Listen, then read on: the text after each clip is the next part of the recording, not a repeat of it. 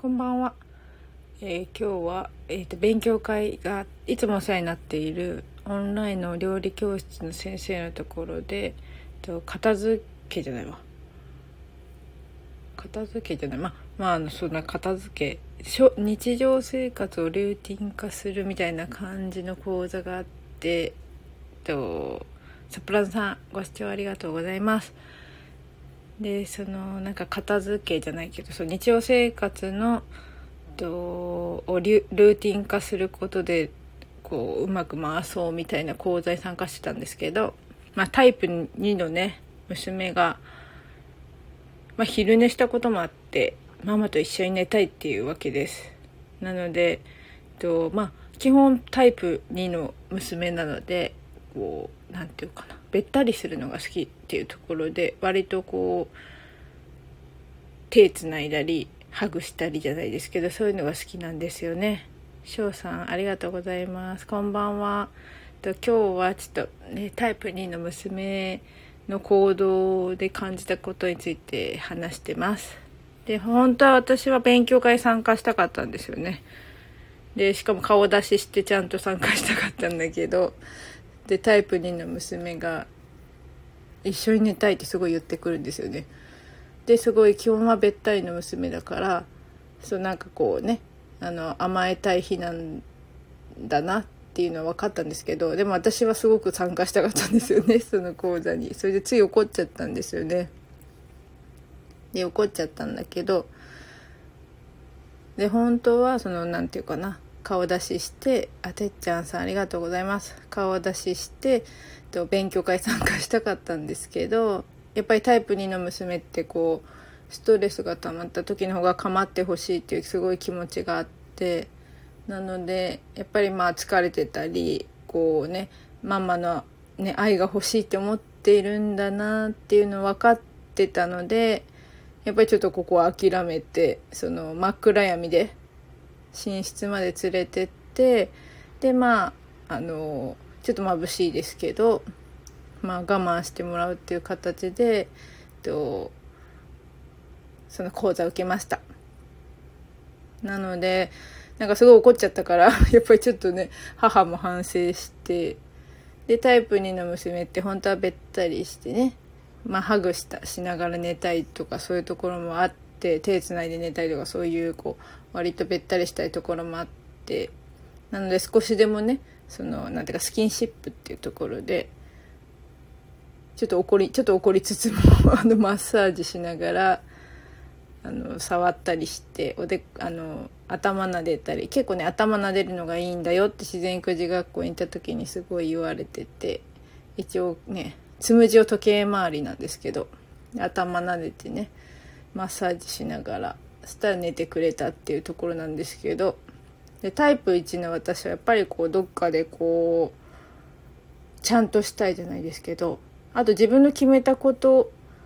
に対して結構こう譲れないじゃないですけどこうしたいって思ったとこを邪魔されたりするとちょっとイラッとするところあるんですよね。まあ誰でもあるかもしれないですけどまああのねエニアグラムで言えばまあそういうところがあってなので本当はちゃんとねでやりたかった。参加したかった。んですけどでも結局ねタイプ1って成長する方向は楽天家のまあ一家なんですけどそこはもうまあ一家って思って娘のためにねあのもう暗闇でもいいかねあのチャットですればいいわみたいな感じで譲ったっていう感じなんですけど。なのでほんとこうねエニアグラムがあるおかげでまあ子供のそのなんかストレスの溜まった時の状態とかがやっぱりこう客観視できるところはあってなのでまあ今日はねタイプ2の娘がすごい構ってちゃんだったのでまあ一緒に寝てあげた方がいいよなっていう気持ちとでも勉強会参加したいなっていう自分の気持ちと、まあ、両方あって結局まあいっかっていうタイプ7に進みつつなんかこう娘も満足できるような形で私も一応なんとか参加できる形で妥協したみたいな感じなんですけど、まあ、そうやって今日は勉強会に一応参加しましたそしたらね勉強会参加してたらその勉強会の主催者の先生の話聞いてたら、先生もタイプ1じゃないかなってすごいつい思ってしまいましたけどね。エニアグラムの面白いところは、こう相手のね、お話とか、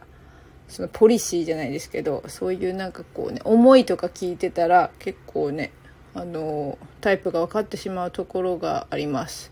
なので、その今回の講座も結構ね、なんていうか結局日常生活にやることをまず書き出してでそれがえっ、とね週のやつと月のやつと分けてでそれでセットにすることはできないか考えてあとなんかえ週なんかうんと時間割みたいにこの日はこうする。あの日はああする。あゆうじさん椎名さんてっちゃんさんありがとうございます。えっ、と今日はうんと勉強会があったんですけど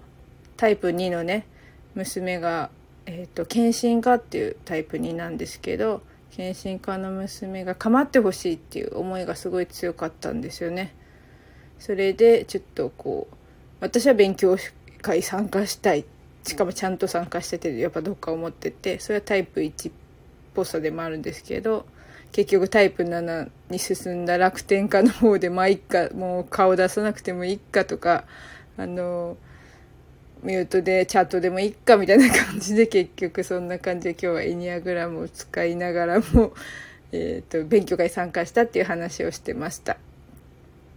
でそのねあそで先生の話を聞いてたら先生もタイプ1じゃないかなってすごい思えてきてでその講座の内容がやっぱりこうね週にやることを決める月にやることを決めるっていうところでそれを家族で共有したりすることで、まあ、家族も協力してくれるよみたいな話でした。で先生もすごくこう仕事をすごいバリバリしてる時は仕事ではきっちりしてるけど家帰ってらもう力尽きてたってていうところでなんかそのねタイプ1の人って大体の人がこう仕事で結構きちんとちゃんと真面目にみたいなところがあってだけど家に帰ってくるとこう緩くなるじゃないですけどもう何もしたくないっ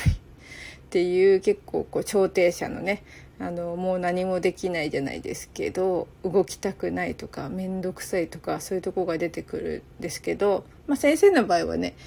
1は確実かなと思いました。でも2はわかんあ2か9かわかんないな。あのエニアグラムは結局と大体ねあの隣り合った数字の影響を受けるので図のところでは、えっと1の隣は2か9なんですよね。なので、えっと2は検診か。9は、えーと、調停者っていうところでまあ話の感じだとこう穏や先生すごく穏やかでなんだろうな。あの優しそうな感じ。まあだから日本さでもあるし旧っぽさでもあるからその辺はもうあとねあの診断っていうかお話ししてみないとわからないんですけど1は間違いないのかなって思って聞いてました。でそのやり方もやっぱり1に向いてるやり方っていうかそのタイプ1の人は割と自分でこうこうこうするって決めることにのっとってやるっていうのが割とできる人っていうところで自分でむしろね決めなきゃできないとこもあるしきちんとちゃんとしなきゃいけないっていう枠を作りやすいところもあります。なのでと、まあ、その枠を作ることでねできなかったっていうところ自己否定に陥ることあるんですけどまあでも枠をどんどん広げていくところで楽天家にだんだん進めていけるかなっていう感じです。まあいっかって思えることがやっぱりこう完璧主義な人には必要だなって思ってます。なので今日はねこの娘子育てにおいてもエニアグラムをねこうやって活用しているよっていうところでまあエニアグラムがあってもねほんと怒っちゃうし普通にねあの バトルも起きます。だけどなんかやっぱりどっかでああこれめっちゃこういうとこ出てんなみたいな感じで自分のその例えばねああ何怒っちゃったっていう感じでその自己嫌悪っていうああ4っぽくなってんなとかなんそのなんかやり取りの中でも若干自分を客観視してたり相手を客観視してたりします。なのでまあそれが面白いところですかね。エニアグラムの。今日はねこんな時間に配信してみましたが あの聞いてくださりありがとうございました。ちょっとねもう夏休みもうすぐなので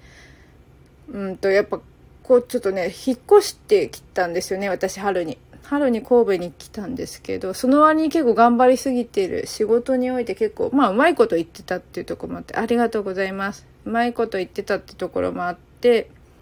あのー、結構頑張りすぎてたので夏休みはオフにしたいなと思ってます。なので今日はねありがとうございました。終わりにします。